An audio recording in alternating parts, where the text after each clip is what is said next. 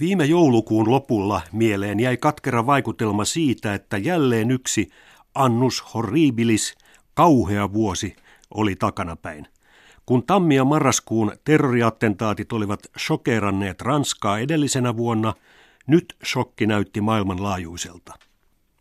Muukalaiskammoinen oikeisto juhli Brexit-äänestyksen tulosta Britanniassa, Ranskan kansallispäivän terroriteko Nitsassa antoi uutta puhtia islamofobialle, ultrataantumuksellinen kansankiihottaja Donald Trump valittiin Yhdysvaltojen presidentiksi, Syyrian Alepposta tuli marttyyrikaupunki Vladimir Putinin voiton myötä. Tämä kaikki herätti syvää kuvotusta ja toi mieleen painajasmaisen kysymyksen. Olemmeko palanneet viime vuosisadalle maailmansotien väliseen aikaan?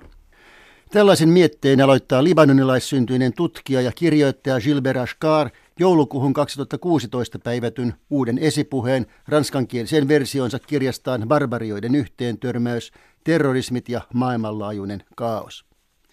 Kirjan ensimmäinen painos ilmestyi syyskuun 2001 terrori-iskujen jälkeen, toinen painos vuonna 2005, kun Yhdysvallat oli hyökännyt Irakiin, ja kolmas viime vuoden lopulla – jolloin Donald Trump valmistautui astumaan valkoiseen taloon ja Itä-Aleppon kapinalliset Syyriassa antautuivat Venäjän tukemille hallituksen joukoille. Gilbert Ashkar on syntynyt Libanonissa vuonna 1951 ja asunut 80-luvulta lähtien Pariisissa, Berliinissä ja kymmenen viime vuotta Lontoossa. Nykyisin hän toimii professorina Lontoon yliopistoon kuuluvassa Itämaiden ja Afrikan tutkimuksen koulussa, joka perustettiin ensimmäisen maailmansodan aikana – vahvistamaan Britannian poliittista, kaupallista ja sotilaallista asemaa Aasiassa ja Afrikassa. Toisin sanoen tuottamaan päteviä virkamiehiä imperiumin palvelukseen. Ashkar ei kuitenkaan palvele mitään valtakeskusta. Hän vastustaa amerikkalaista ja länsimaista imperialismia, mutta ei myöskään hyväksy Venäjän suurvaltapyrkimyksiä.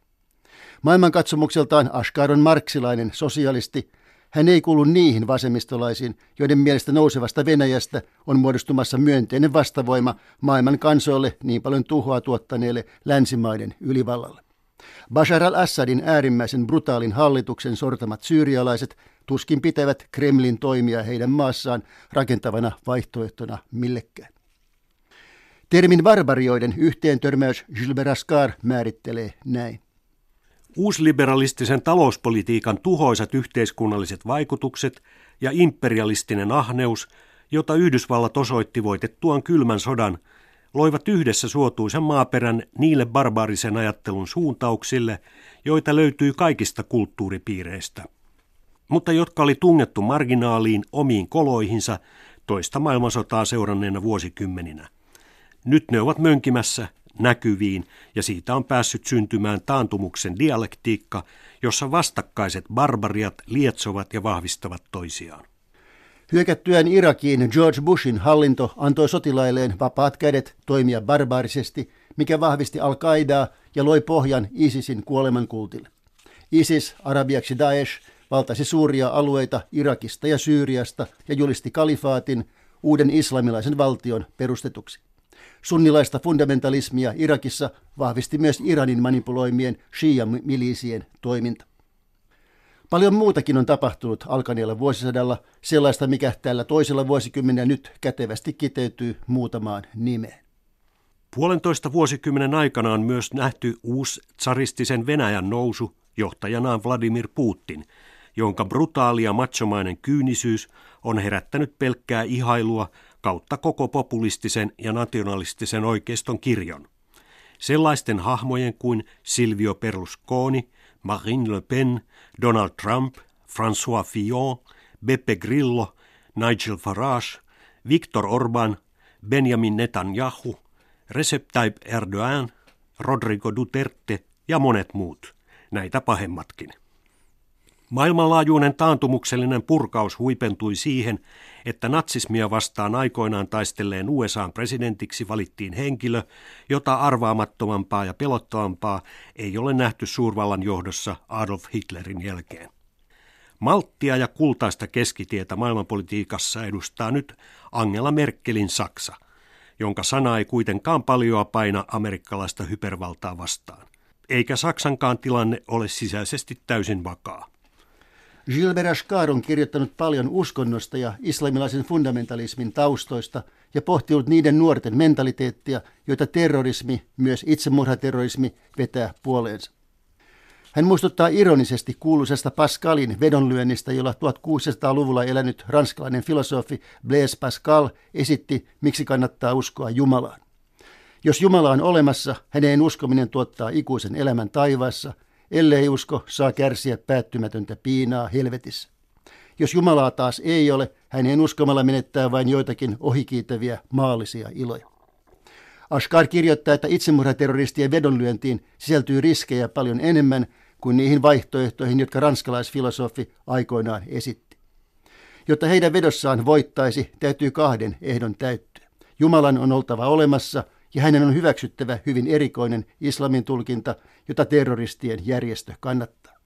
Terroristien todellisia intressejä siis palvelisi paremmin se, että Jumalaa ei ole eikä myöskään viimeistä tuomiota.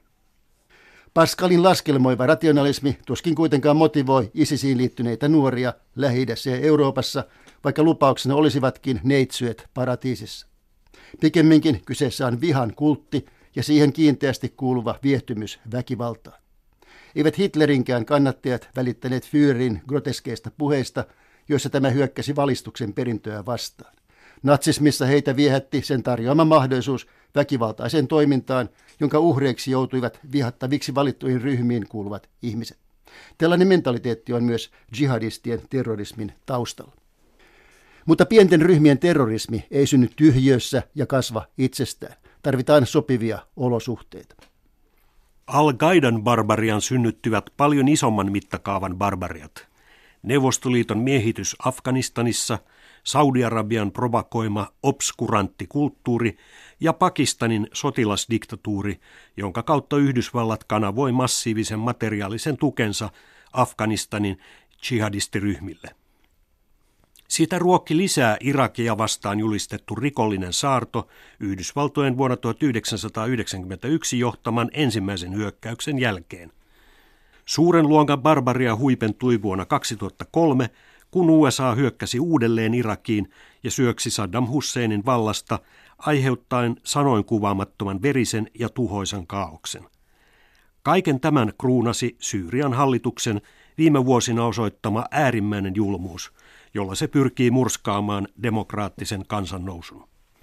Gilbert Ashkar on kirjoittanut paljon uskonnosta ja sen osuudesta lähi väkivaltaan. Päättävästi hän torjuu käsityksen, jonka mukaan islam muodostaisi jonkinlaisen erottamattoman osan olemuksen kulttuurista niissä maissa, joissa siitä on historiallista syistä tullut valtauskonto.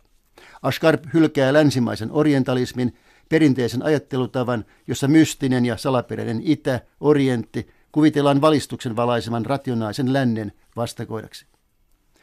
Mutta Ashkar ei myöskään hyväksy monien arabi-intellektuellien kannattamaa käänteistä orientalismia, jossa myyttiseen ajatukseen ylittämättömästä kuilusta idän ja lännen välillä kyllä uskotaan, mutta jossa etumerkit vain vaihtuvat. Itä edustaa jotakin myönteistä, jotakin sellaista, jota kylmän rationaalinen länsi ei koskaan kykene ymmärtämään. Termin käänteinen orientalismi antoi tälle ajatussuunnalle viime joulukuussa kuollut merkittävä syyrialainen filosofi ja eurooppalaisen valistuksen tuntija Sadiq Jalal al-Adhm, joka kritisoi sitä terävästi arabiaksi ja englanniksi kirjoittamassaan esseessä. Gilbert Ashkar esittelee Al-Adhmin ajattelua vuonna 2013 ilmestyneessä kirjassaan Marxismi, orientalismi, kosmopolitismi. Libanilainen Ashkar ja syyrialainen Al-Adhm kannattavat lämpimästi Syyrian demokraattista oppositiota al-Assadin perheen dynastista diktatuuria vastaan. Vuonna 2006 Gilbert Ashkar kävi pitkän keskustelun tunnetun amerikkalaisen yhteiskuntakriitikon ja lingvistin Noam Chomskin kanssa lähi -idästä. Keskustelu julkaistiin kokonaisena kirjana nimellä Vaarallista valtaa. Siinä Ashkar muistuttaa asiasta, joka helposti unohtuu pikaruokamaisessa uutistarjonnassa. Monet ihmiset lännessä eivät ymmärrä sitä, että uskonnollisen fundamentalismin näkyvässä asemassa islamilaisissa maissa nykyisin ei ole mitään luonnollista, historian yläpuolelle nousevaa. Monet eivät tiedä tai unohtavat, että vain muutamia vuosikymmeniä sitten maailman suurin ei-hallitseva kommunistinen puolue, joka aatteensa mukaan oli ateistinen, toimi maailman suurimmassa muslimimaassa Indonesiassa. Puolue murskattiin verisessä sotilasvallankaappauksessa, jonka armeija pani toimeen Yhdysvaltojen tuella vuonna 1965. Ja toisen samanlaisen esimerkin antaakseni Irakin suurin ja parhaiten organisoitu poliittinen järjestö 1950- ja 60-lukujen vaihteessa oli niin ikään kommunistinen puolue, joka oli erityisen vahva shia-muslimien alueilla maan eteläosissa. Muissa arabimaissa vaikutti kommunisteja paljon vahvempana suuntauksena vasemmistosävyinen nationalismi, jonka tunnetuin edustaja oli laajaa kansansuosiota kautta arabimaailman nauttinut Egyptin presidentti Gamal Abdel Nasser. Toinen arabinationalismin suuntaus, Baath, pääsi monimutkaisten, osin veristen vaiheiden jälkeen valtaan Irakissa ja Syyriassa. Arabinationalismi julisti imperialismin vastaisuutta, mitä läntisissä suurvalloissa ja Israelissa pidettiin potentiaalisena strategisena uhkana. Nasser kansallisti Suetsin kanavan ja lähestyi poliittisesti Neuvostoliittoon. Sekulaari, maallinen nationalismi ajautui kuitenkin kriisiin 60-luvun lopulla. Gilbert Ashkar kuvailee tapahtumia amerikkalaisen vasemmistolehden haastattelussa viime joulukuussa. Ratkaiseva oli se, mitä tapahtui vuonna 1967. Israel voitti Nasserin Egyptin ja Baath-puolueen hallitseman Syyrian asevoimat kesäkuun sodassa. Jordanian kuningas Hussein murskasi palestiinalaiset sissit omassa maassaan vuonna 1970 ja Baathistien radikaali fraktio syöstiin vallasta Syyriassa. Pian Nasser kuoli. Näin arabinationalismi kärsi massiivisen tappion ja tila aukeni muslimiveljeskunnan paluulle.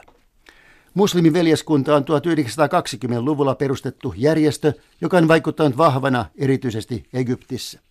Egyptin nykyinen johtaja, kenraali Abdel Fattah Assisi, oli, on kieltänyt veljeskunnan, joka voitti vaalit sen jälkeen, kun presidentti Hosni Mubarak oli syösty vallasta kevään 2011 kansannousun jälkeen. Muslimiveljeskunta edustaa poliittisen islamin maltillisempaa kantaa. Jyrkempää suuntaa Gilbert Ashkar kutsuu islamilaiseksi fundamentalismiksi. Fundamentalismin vahvuus johtuu Ashkarin mukaan vasemmiston heikkoudesta arabimaissa. Vasemmiston heikkous on kääntäen verrannollinen islamilaisen fundamentalismin vahvuuteen. Niiden välillä vallitsee nollasumma peli. Tässä islamilainen maailma eroaa täysin latinalaisesta Amerikasta. Siellä vapautuksen teologia kuuluu merkittävänä osana vasemmistolaiseen ajatteluun, ja kristinuskoa edistyksellisesti tulkitsevat ihmiset toimivat uskonnottomien kanssa samoissa järjestöissä, sellaisissa kuin esimerkiksi Brasilian työväenpuolue PT silloin, kun se oli vahvimmillaan. Lähi-idässä vasemmistolla on vastustajinaan kaksi taantumuksellista voimaa, islamilainen fundamentalismi ja vallassa istuvat hallitukset. Islamilaisen fundamentalismin ja vasemmiston nollasummapeli selittää Gilbert Ashkarin mukaan myös sen umpikujan, johon kuusi vuotta sitten alkanut arabikevät on ajautunut. Demokraattisia muutoksia sekä yhteiskunnallista oikeudenmukaisuutta ja tasa-arvoa ajaneet kansannousut törmäsivät kahteen vastavallankumouksen sen voimaan, hallituksiin ja niiden sortokoneistoihin sekä islamilaiseen fundamentalismiin. Joissakin tapauksissa ne ovat toimineet jopa yhteistyössä kansannousien edistyksellisiä pyrkimyksiä vastaan. Gilbert Ashkar on myös kirjoituksissaan painottanut sitä, kuinka sisällissotaan ajatuneesta Syyriasta on tullut osa geopoliittista kamppailua. Venäjä, Iran, Yhdysvallat, Saudi-Arabia, Israel ja muut valtakeskukset pelaavat syyrialaisilla. Vuoden 2017 alkupuolella ei millään taholla ole käsitystä siitä, kuinka peli saataisiin päättymään.